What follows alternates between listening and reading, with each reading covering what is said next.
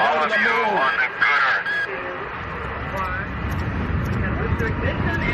That's one small step for man, one giant leap for mankind.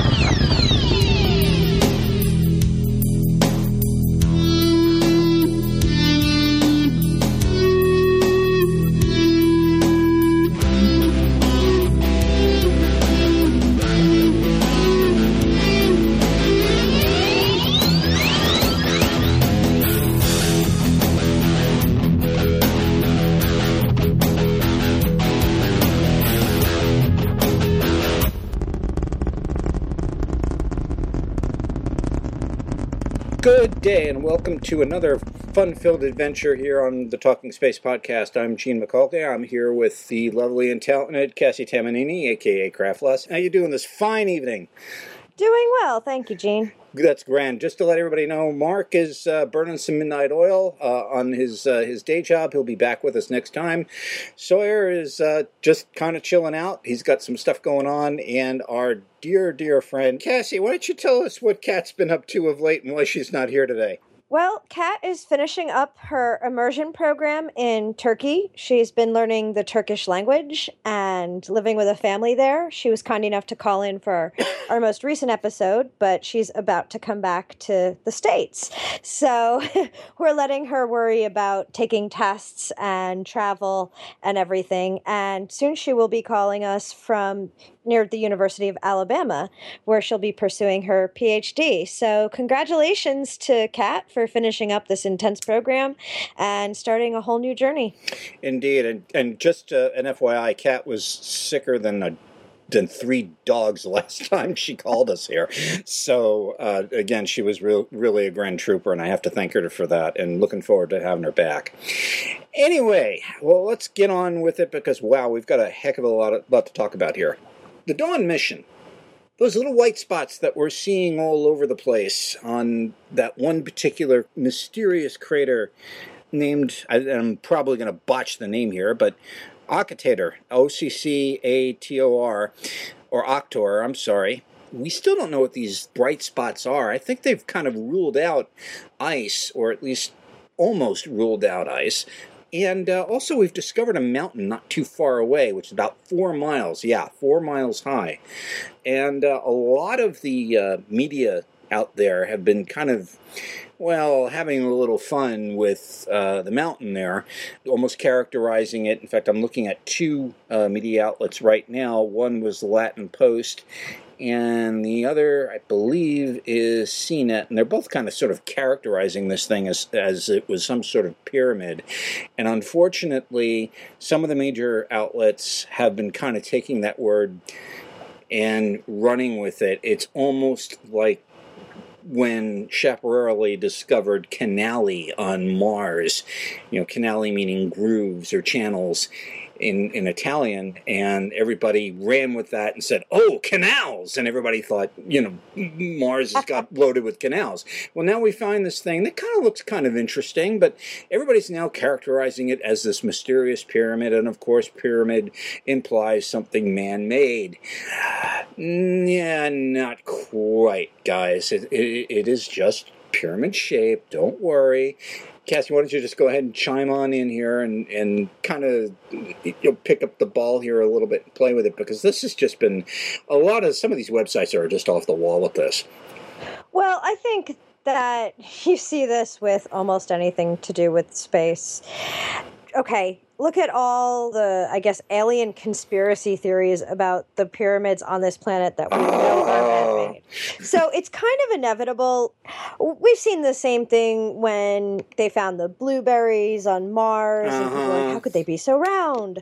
And there's this desire often with humans to sort of see the universe as chaos and things that we create as having order.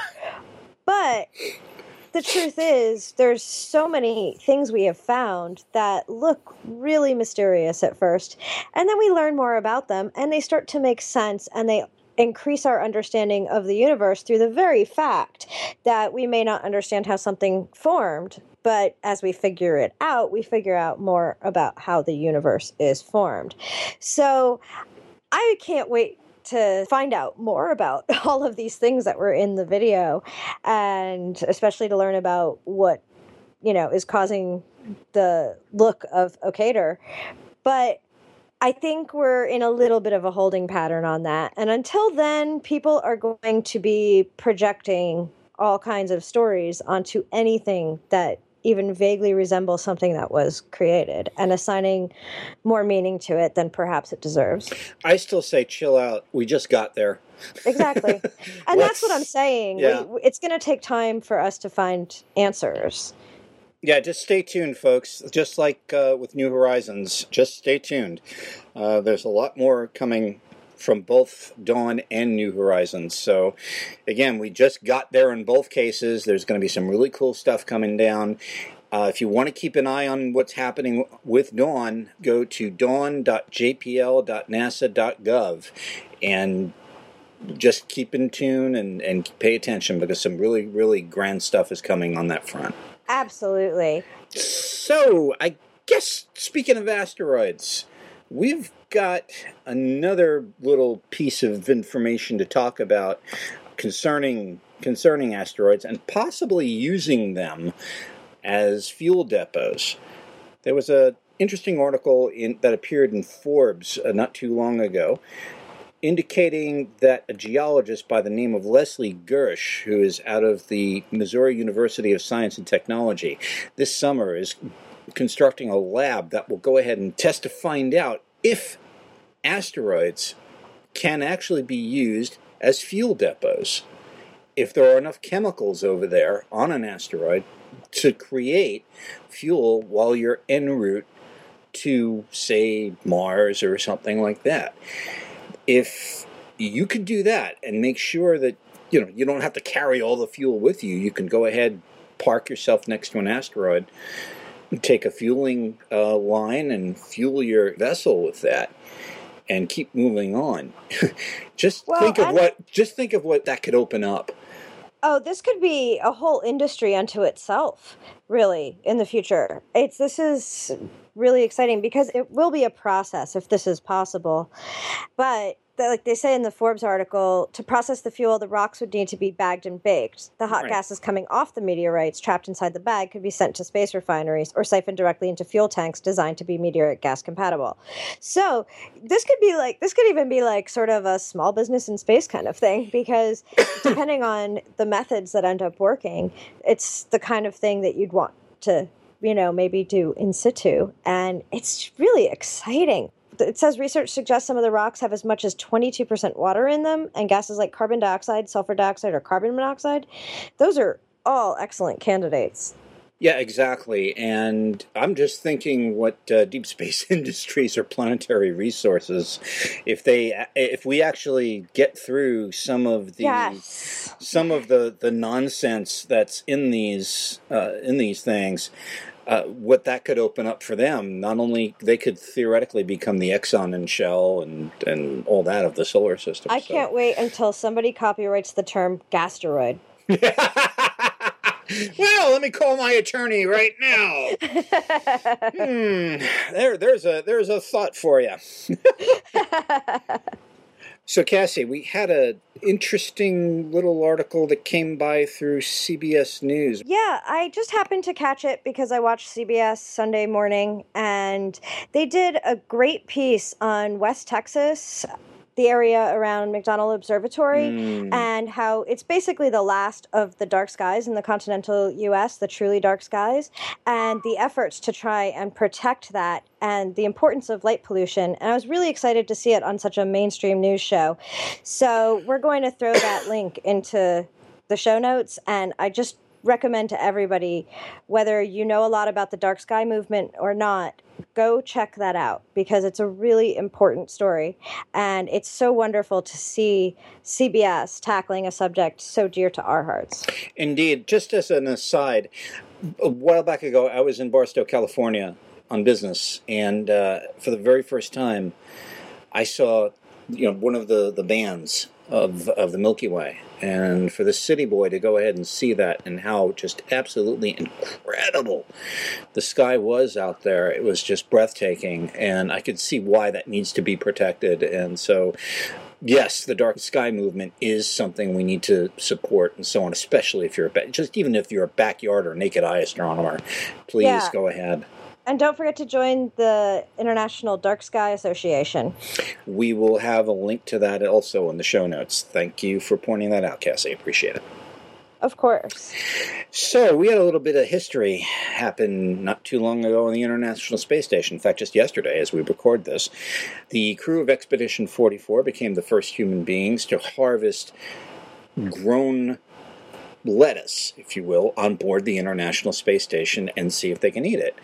And that uh, moment was broadcast live on NASA television, and everybody was like, hey, this is pretty good. And I believe uh, Scott Kelly, who's there for the one year mission, commented, gee, it tastes like uh, arugula when it was really supposed to be romaine, if I'm not mistaken, romaine That's lettuce. true. I was called outrageous. Yeah. Yes. and but it was a red romaine lettuce. So I'm kind of curious if the properties that make it red made it taste a bit more like arugula. Right, but the, the really key part about this is this was grown in space. This is the first time we've actually tried to eat this stuff. And it actually signals something really, really momentous. It means, guess what? We can actually grow food while en route somewhere.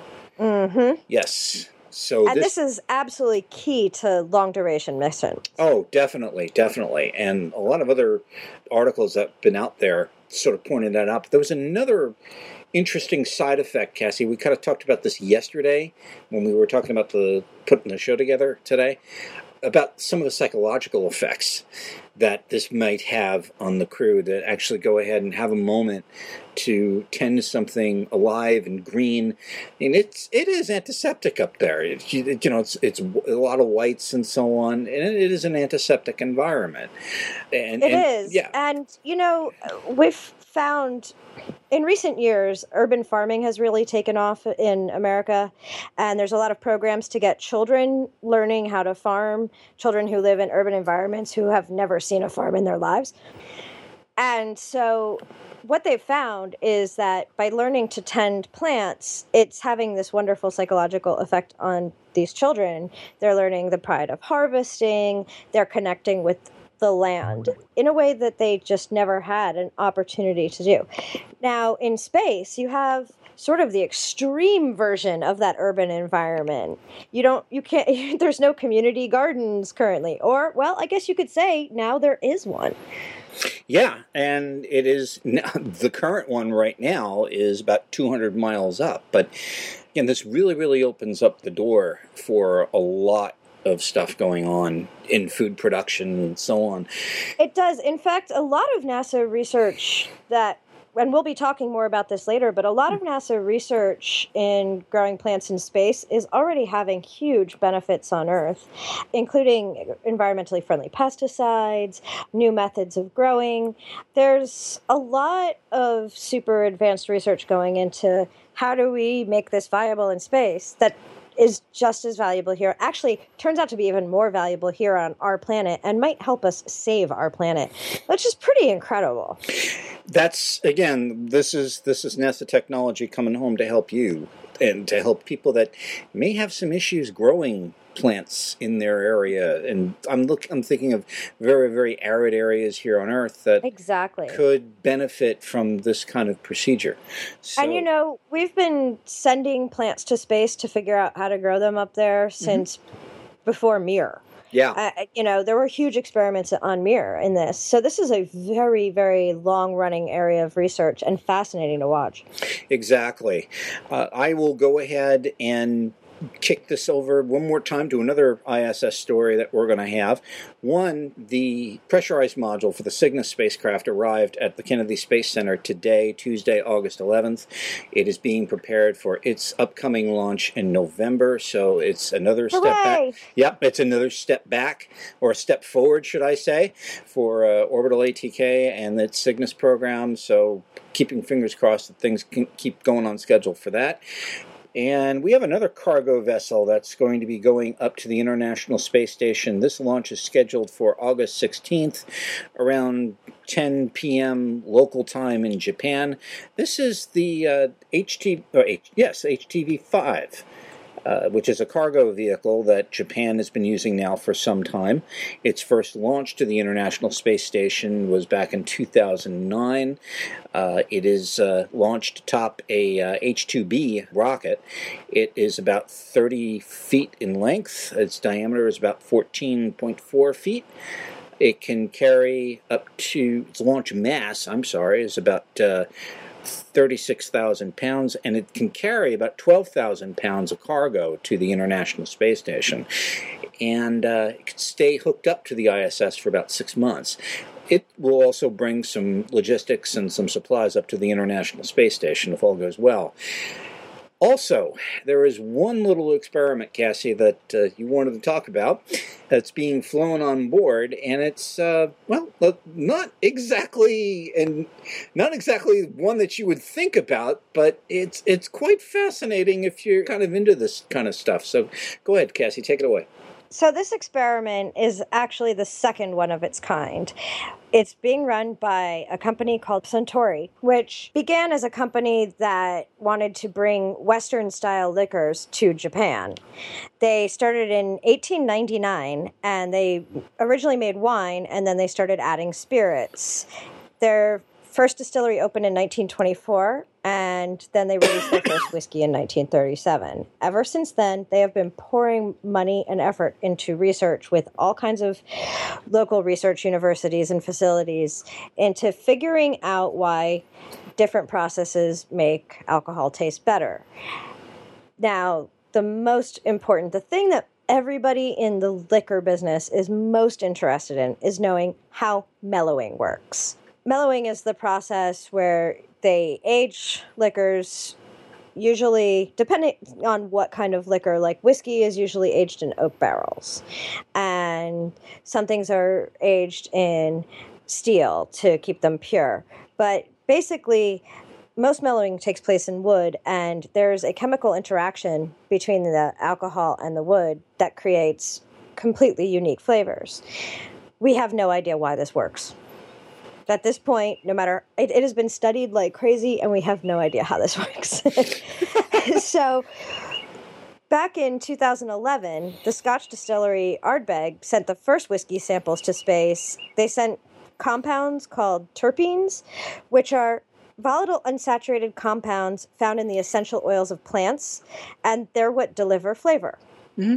And they mix those with which are basically the the main element of the flavor in whiskey as well. They mix them with charred oak, the same ones that they use in their aging casks.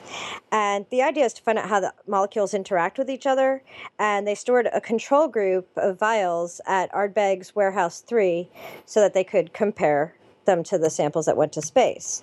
I should also mention that that experiment was with NanoRacks, which is a company I'm a huge fan of. And they launched out of Progress and then they came back back in 2014 and they're being analyzed in a lab in Houston right now. So hopefully pretty soon we'll have a white paper from Dr. Bill Lumsden, who's Ardbeg's in-house chemist, and he's working with researchers in Houston. Meanwhile, Suntory is sending the second experiment up, which is going to be conducted in the Kibo laboratory. And they're setting up five different liquors. They did a bunch of research here on Earth and found they think that being in an environment that in microgravity where they have low convection will increase the mellowing process and make it work better as well. And so the only place where you can get a low convection environment is in this special environment they've created that's going onto Kibo. Hopefully, they're doing the same thing as Ardbeg and keeping control samples on Earth. And so when they get back, the one set of samples is coming back after a year the second set is coming back after approximately two years. Basically, whenever they can get them a ride home again after the two year mark, is the impression I got. okay. So we don't know. Anything could be bringing that thing back. It could be. It could be the Dragon. It could be. Heck, it could be CST 100. We hope. Exactly. It's it's pretty funny to think how many options there will be then. yeah. Fingers crossed. we'll get into that one, by the way, a little later. But yeah Yes. this is this is quite fascinating. It, so so they really don't understand the mellowing process and how this whole thing works. Is No, and it's a lot of this stuff is kind of proprietary. Like some brands advertise their processes to more or less of an extent, but every every whiskey in particular, I'm a whiskey drinker and I I drink whiskeys from all over the world. And one of the things that makes it most distinct is what kind of barrel it's in and whether it's charred or fresh or if it's like for example bourbon barrels are shipped all over the world for mellowing other whiskeys so they take on a little bit of the characteristics of the bourbon that had been aged in the same barrels. So it's an incredible process, and it's been more of an art than a science. And now they want to apply science more and more to that and figure it out. Yeah, it, it sounds like it is quite a, a, more of an art form than a science. But in order to really, really understand what the heck's going on, it sounds like you really, really need the tools of science to sort of figure all that out and what the chemical me- mechanics are behind it. Yeah, and we've really pushed this research as far as it can go on Earth, from my understanding. Mhm. So these experiments in space, it may sound like a silly experiment in some ways to some people. And I can understand that because it's alcohol. you know, it's it's not this is not your life-saving experiment on the ISS. And there's tons of those going on. This is definitely a commercial application, but it's important to understand that that's part of what makes the International Space Station work is the fact that it has commercial customers as well as what you hear about more, which is more like university research centers and things like that. And you know, a lot of universities dedicate a lot of time to researching whiskey too. well, the whole the whole point really is that the International Space Station is a laboratory to conduct any type of science you need to do in mm-hmm. microgravity, and this is just one example that, you know, to some might be a little out there, but it's still something viable and still has a commercial application back here on Earth. So it, it's it's an indicator that if you too want to go ahead and fly an experiment, it doesn't matter who you are. You could be in corporate entity, you could be a private individual. Write a proposal, get it in there, see what happens. yeah, it's amazing when you start digging through what experiments are going on at any given moment. And Some of the most important science and some some things that really will you know contribute in maybe less important ways but i think our pleasure and our history with alcohol more than justifies keeping that on the cutting edge yeah, and just a little plug for an organization that can, if you have an experiment and you don't know where to go and you're having problems trying to weed through, you know, all the red tape to get everything together, there's an organization out there that will help you through that. That's Good Old CASIS. So uh, look them up on the web. They'll be more than happy to to go ahead and give you a hand. you might want to spell that for our audience C A. Yeah, Cassie, you put me on the spot a little bit there, but that's okay. We got the website for you right here. If you're trying to go ahead and contact them, it's www.iss-casis, C-A-S-I-S dot org. Again, www.iss-ca sis.org and they'll be more than happy to go ahead and help you out get your experiment going and flying if you've got a good viable proposal. So give them a shout That's fantastic. I just love how open to everybody this stuff is. It's it, I never before I got this invested in space, I just didn't realize how many layers there really were, and I, I, it makes me more and more impressed with the International Space Station every day because it's easy to see how it can have applications to long duration space flight and things like that. It's a little harder to see what's going on underneath that, but it's there and it's changing our lives. indeed it is indeed it is So you maybe remember that back on Halloween of 2014, we lost a very important spacecraft, Virgin Galactic's Spaceship Two. Just a couple weeks ago, on July 28th, the NTSB finally held a press conference and released their report on that accident. Gene, do you want to fill us in on some details? Sure, thanks, Cassie. Yeah, the uh, NTSB, or the National Transportation Safety Board, held a public hearing on the findings uh, that they presented as a result of what occurred with the VSS Enterprise, which was owned by Richard Branson's Virgin Galactic. and they presented their findings as to what went wrong and so on. Now, if you recall, one of the preliminary findings, it seemed to be that the feathers, these large projections at the from the uh, middle of the spacecraft that come out, went uh, from the lock position to the unlock position prematurely, and it seemed like the pilot had performed that act, and a lot of people were kind of uh, shining the, the ugly light uh, on the late uh, Michael Alsbury, which I thought was, was quite unfair at that point, because there's there's something that uh, I learned during the hearing. There's no such thing as pilot error, or at least not in the NTSB's eyes. It it's sort of like okay, yes, the pilot made a mistake. What made him or her make that mistake? Was it an error in training? Was it an error in, you know, what, what was the pilot overworked? Was that individual up to speed on certain parts of the aircraft? We didn't know any of that. Well, as as we discovered how this whole thing kind of un- happened and unraveled before our eyes, it was a, a scathing rebuke on what the FAA was doing at the time as far as their oversight was concerned. Scaled Composites, the designer of Spaceship Two, also got a, a huge, huge you know slap on the wrist.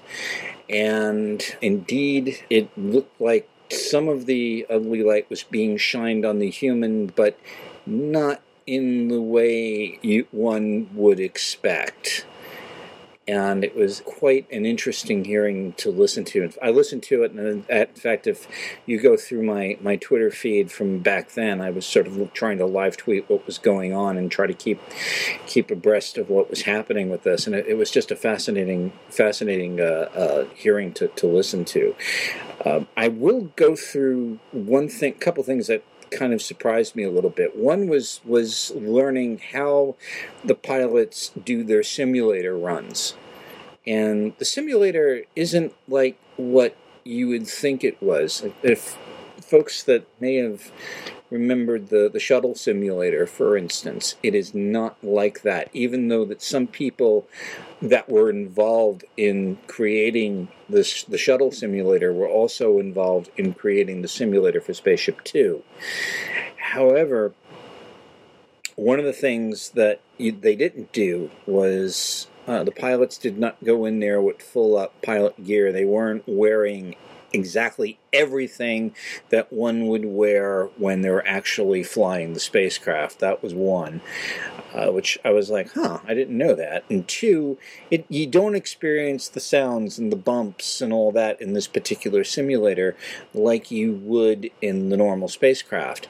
And in some ways, they thought that maybe, just maybe, those sounds and bumps and so on were throwing the pilot off a little bit. Uh, I will go into one exchange here, which I thought was incredible. This was one of the members talking to the investigators here. This is a member of the panel, uh, gentleman by the name of Robert Sumwalt. And he was not, he was trying to get to the core of the matter as far as getting to some of the, the problems that he saw in you know dealing with the human being and and throwing the human being into all of this. And well, why don't I just read this because it's it's quite fascinating. Basically, he goes into why the actual accident happened. He said that scaled composites understood in the transonic region if the feather was not locked, the aerodynamic loads that push the feather up, those forces would exceed the ability of the actuators to hold them down. So they had to remain locked during that transonic region, and that's what happened. Those feathers became deployed and unlocked prematurely. To go on, he said, Scaled understood that very, very well. So the lock had to remain in place during the transonic region to keep the tail down. What was Scaled mitigation's reasoning for making sure that those locks did not get unlocked early. Didn't they say, well, we rely on the pilots to do it correctly? That is a single point of failure. If the pilot is wrong, there is going to be catastrophic results. So, why would a single point of failure with a human cause be acceptable? And it really should not be acceptable. The fact is, if you put all of your eggs in one basket of a human to do this correctly, and I don't mean this to be flippant because I've made plenty of mistakes, but the human will screw up anything if you give him an opportunity. And I don't mean that with any disrespect to the crew. The fact is, the mistake was made, but oftentimes a mistake is a symptom of a flawed system. So it is important to anticipate the errors in a design and the error of a tolerance system. You don't go into it believing, oh, no, no, no, nobody can make that kind of mistake. You design it so if that mistake will not occur, and then you trap the system to mitigate the error. Again, this was something that Scaled Composites failed to do.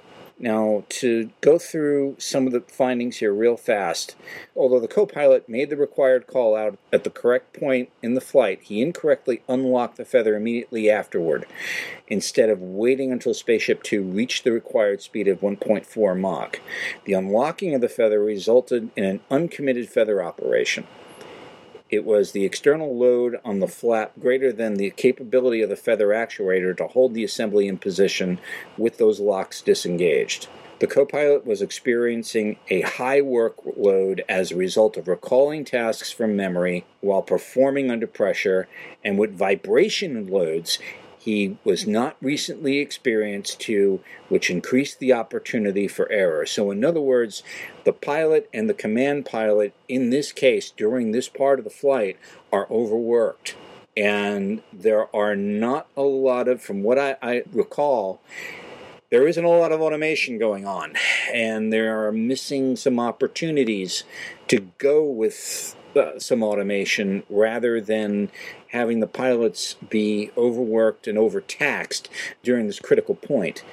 And it looked like again to, to go back to some of the things that we're talking about human factors should be emphasized in design operational procedures hazard analysis flight flight crew simulator training for the commercial vehicle to reduce the possibility that human error during operations could lead to a catastrophic event and they say that also scaled composites did not ensure that the pilots correctly understood the risks of unlocking that feather early. Also, they said that um, considering human error as potential cause of an uncommanded feather extension on Spaceship Two, Scaled Composites missed opportunity to identify uh, the design, operational requirements that could have mitigated the consequences of human error during a high workload. Again, we're, we're talking about there's, yes, the human can screw up, but there are reasons why the human screws up. Well, and it just seems like if you have the technology to prevent the error, prevent the error. right, exactly.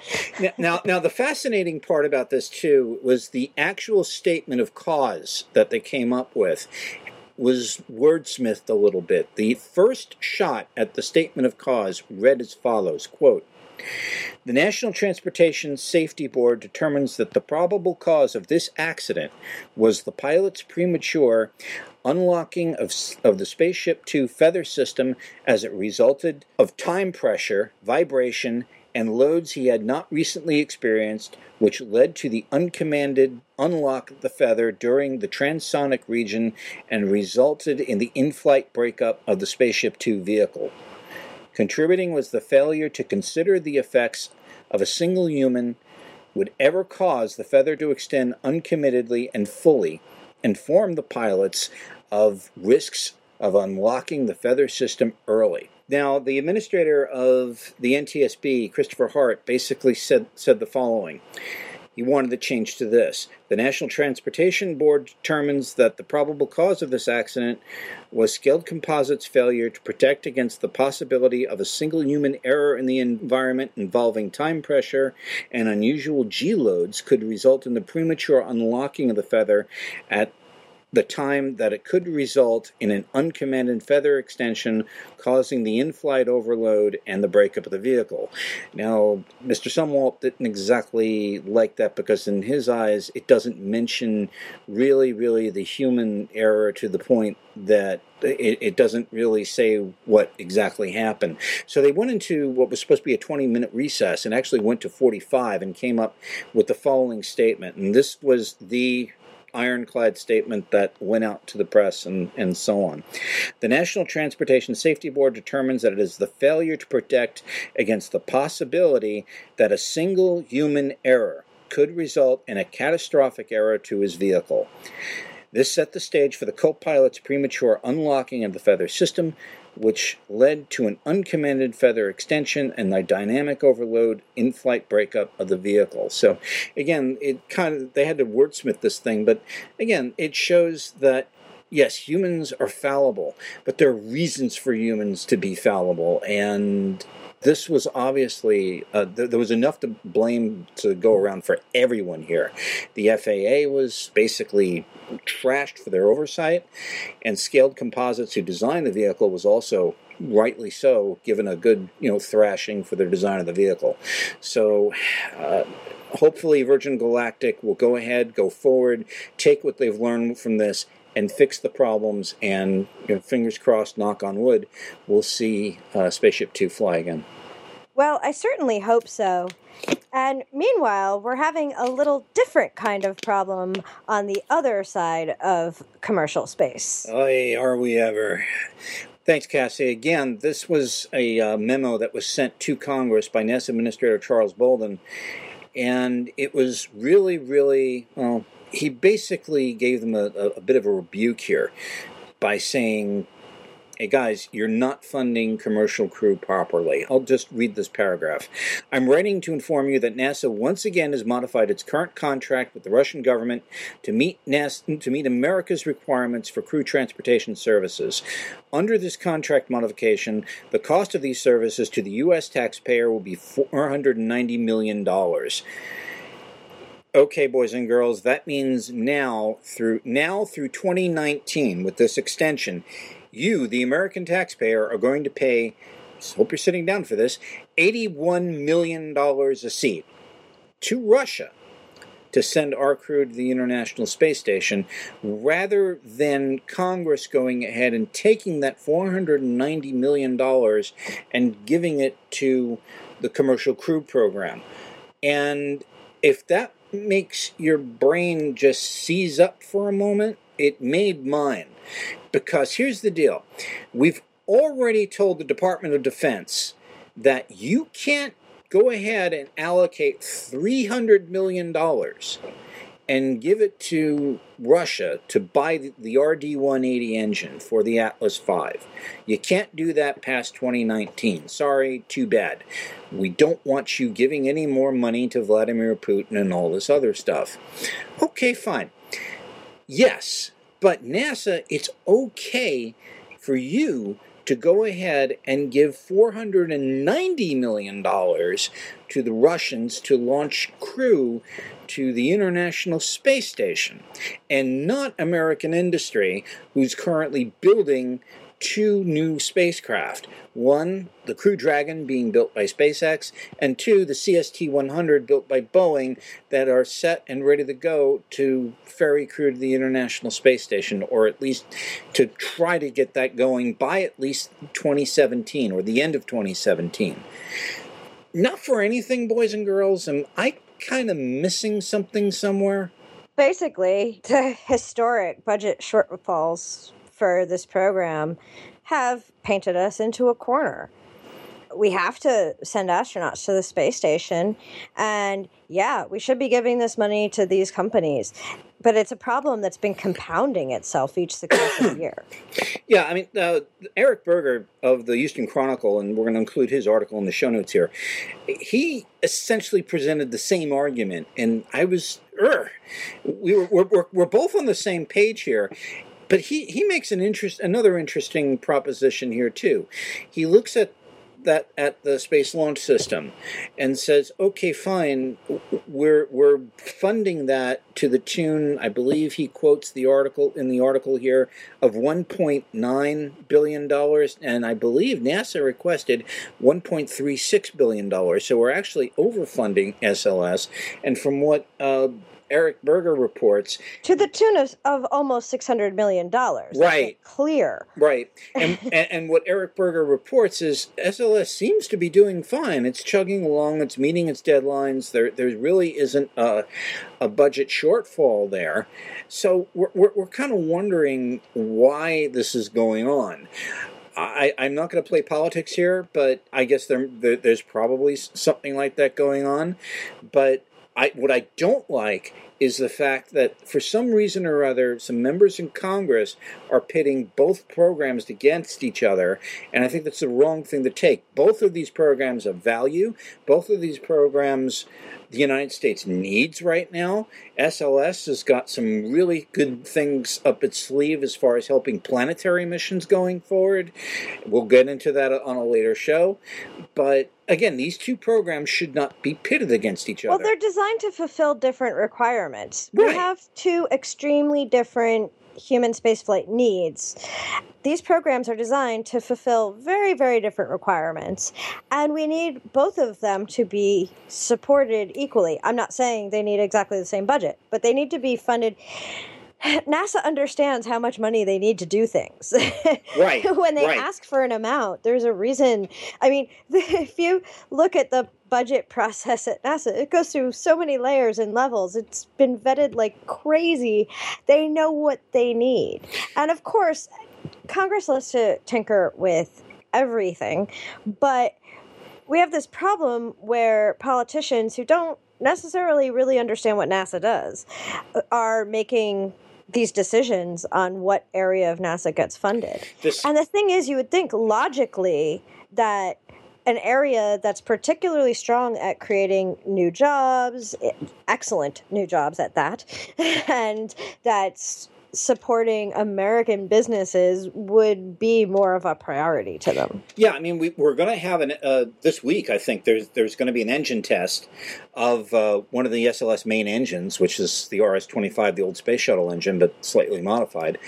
And the backstop on this one, it looks like the only only tripping point in the whole system right now is Orion, and it's not the Orion capsule. It's actually the Orion service module, in which we're dependent on ESA to go ahead and, and bring forward. And that right now is the only showstopper in the works, because apparently they're having some problems over over there. They're, the schedule is kind of kerfuffled over there, and they're trying to get that back on track. But that's the only stopping point for Orion right now. Orion is fine. SLS seems to be chugging along just fine. They seem to be robustly funded. But the Congress, I just don't get it. Why the devil are they spending $490 million and giving that to Russia rather than spending that $490 million on American industry? Somebody please like... tell me where I'm wrong.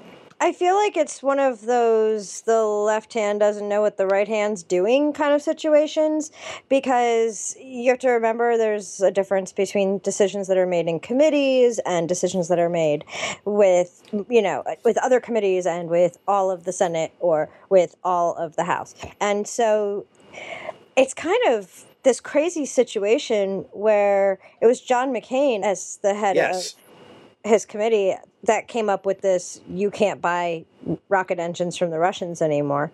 And so there's this weird disconnect between what's going on inside this one body. Yeah, I, mean, I don't see the difference. Somebody tell me what the difference is. Russia still Well, you're trying to apply logic to politics. I know it just seems laughable. Silly me. oh boy! But the, the sad the, the sad takeaway here is the American people are spending money on another country where they really should be spending it on their own industry, and that that's something that that I just. I'm just, I, I just can't come to grips with. My only only suggestion is this: Congress, please stop playing politics with these two programs. They're both worthy of, of attention, they're both worthy of funding, and we need both of them now. Amen. On that happy note, Cassie, you've got an interesting little spin-off you want to go ahead and throw at us today. So in our in our ongoing series of of what NASA's done for you lately. So why don't we go ahead and throw that over to you and, and let's talk about that. Sure. I decided to go along with the theme of growing plants in space because I stumbled across a really interesting NASA spinoff and it goes by several names. So I'm just going to tell you a little bit about its development because it's just recently to market. You know, we were talking about the problems with growing plants in space earlier, and it turns out there's two sort of uh, competing notions going on. One is astronauts are super, super busy. They have packed schedules. They can't be watching their plants. they need as much plant care as possible to be automated. So while there can be psychological benefits to tending plants, they also only have so much time in a day. And if you're anything like me, you know exactly how that goes because I keep trying to. Know not to take too much attention. So it's a big problem in growing you know a large enough garden for a long duration flight. So as well as when you're talking about say growing plants on mars in a colony type of type of situation. So the more we can automate the process the better. The other thing is water is a huge problem both on earth and in space. It's heavy it takes up a lot of storage on earth. We're starting to run out of it in certain parts of our country for example. And agriculture is the worst user of water. We use incredible amounts of water across our farms. And we've been measuring this by we've been measuring moisture in the soil and temperature of the leaves and trying to figure out how to tell when a plant actually needs water in order to not only cut down on water consumption but on power consumption to get the water to the fields which I had no idea. They use so much power. It's absolutely terrifying. And so we needed a better way to mm-hmm. tell when plants are actually thirsty. NASA was particularly interested in this because obviously water super scarce resource mm-hmm. in spaceflight. So uh, there was a graduate student, actually a doctoral candidate named Hans Dieter Seelig, and he was at University of Colorado Boulder which has a program that it's a NASA research partnership center that's within the Aerospace Engineering and Sciences Department. And they specialize in microgravity research and developing hardware and systems to support said research. Mm-hmm. They signed a Space Act agreement with NASA in 2008 to manifest experiments and hardware to the National Lab on the ISS. And they also sent a lot of things on the space shuttles. Now they work with other international companies to get payloads up. And they basically facilitate research in microgravity and they prepare experiments to go up. And they have this wonderful academic program where students in aerospace engineering at UC Boulder can apply f- to be a research assistant at Bioserve, and they get to work hands on with everything from the engineering behind the design of experiments, figuring out how they're going to work, even down to figuring out how to pack them to go to space. So it's a wonderful opportunity, one of the best in the country for learning about all of this stuff. And there was a student there, Hans Dieter Seelig, who was a PhD candidate at the time, it, this was the early 2000s, and he started working under a cooperative agreement with NASA through the Space Product Development Office at Marshall. And he was studying how leaves contract and their um, thickness changes as a plant gets thirsty. So he developed a sensor, a tiny little sensor. The original was about an inch by a half inch, and they've gotten smaller since then. And it's light enough for most plants. And it's just a tiny little clip that you clip onto leaves, and it transmits a message when the leaves contract that the plant needs more water. Simple, right? Not really, but it sounds like a simple plan, right? and so this was what his thesis was about. And then when he got his doctorate in 2005, together with Bioserve and, C- and UC Boulder, he optioned his invention to a local business called AgriHouse, which specializes in cutting edge agrobiotechnology, and they have a history of partnering with Bioserve and with NASA. They are particularly strong in aeroponics, which is one of the systems that's showing to be a possibility for long duration spaceflight. And so they've had a long relationship with them. They've worked with also worked with the USDA, the National Science Foundation, the US Forest Service, universities. So they really are one of the best companies in agrobiotechnology. Their founder, Richard Stoner, saw the potential in this plant sensor and obtained the rights to continue development and hired Seelig as an investigator. And they started working as partners they got a grant from the NSF, and their first big test involved clipping these on and then running wires to a computer. So they had to run miles and miles of wires through all these fields. and but wow. right, it's quite an Herculean task. Yes.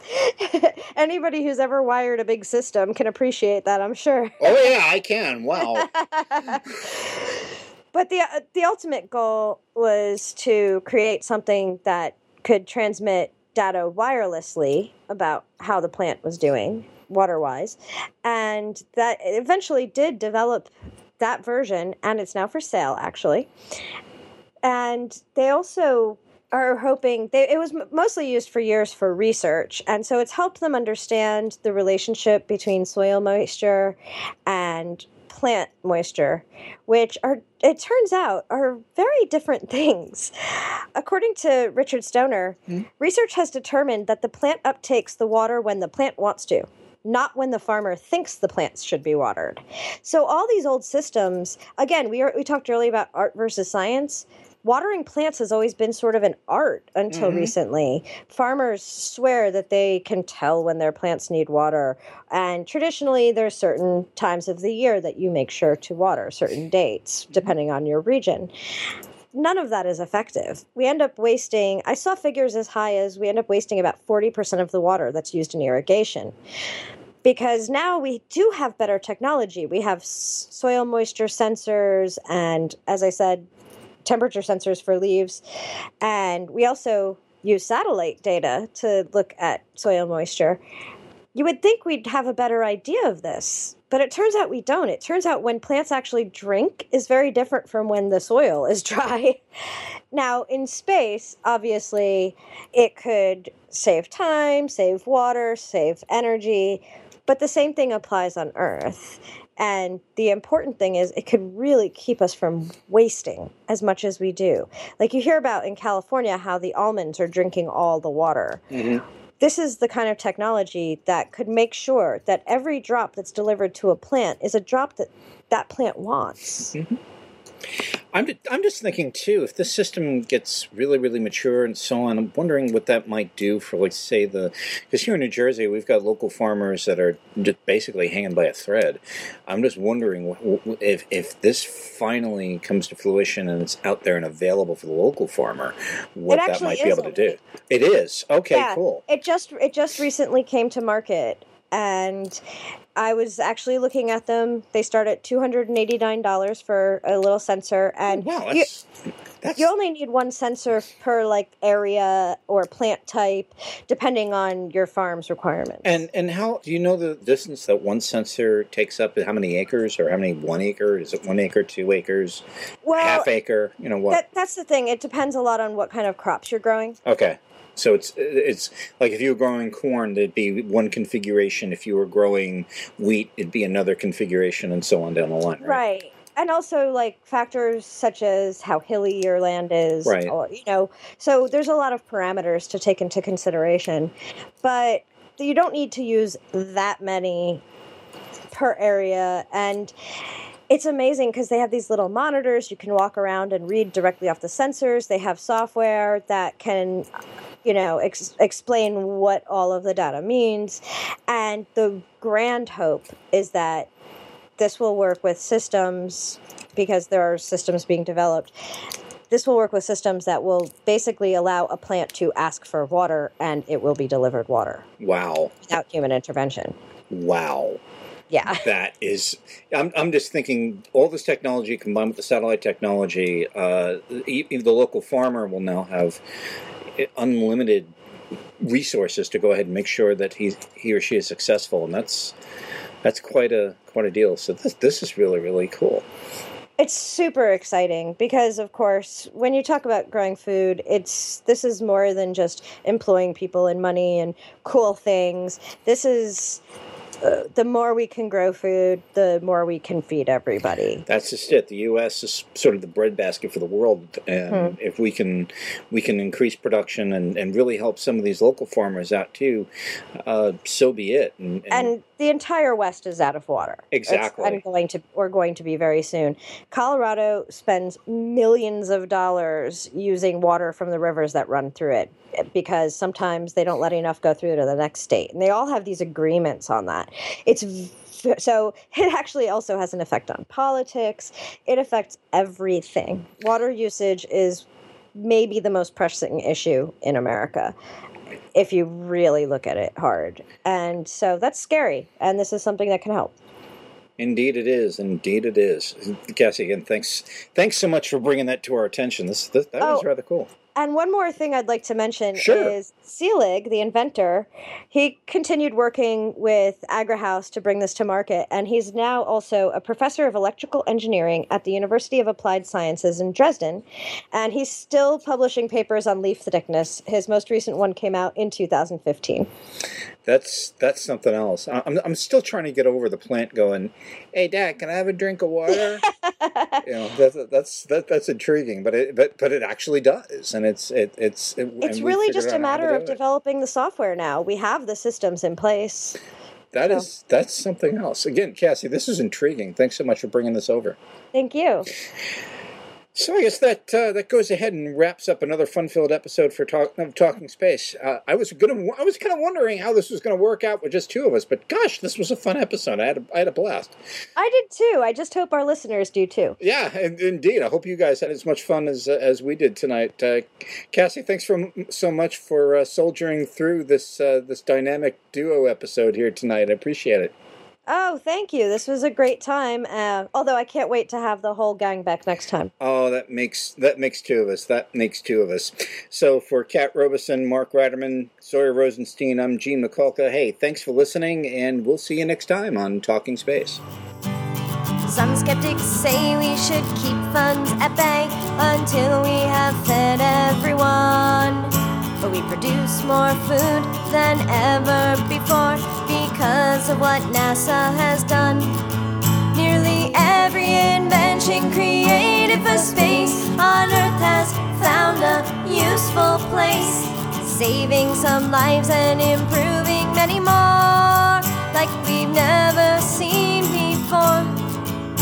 So let's hold a bake sale for NASA. Show our love for a program that actually works.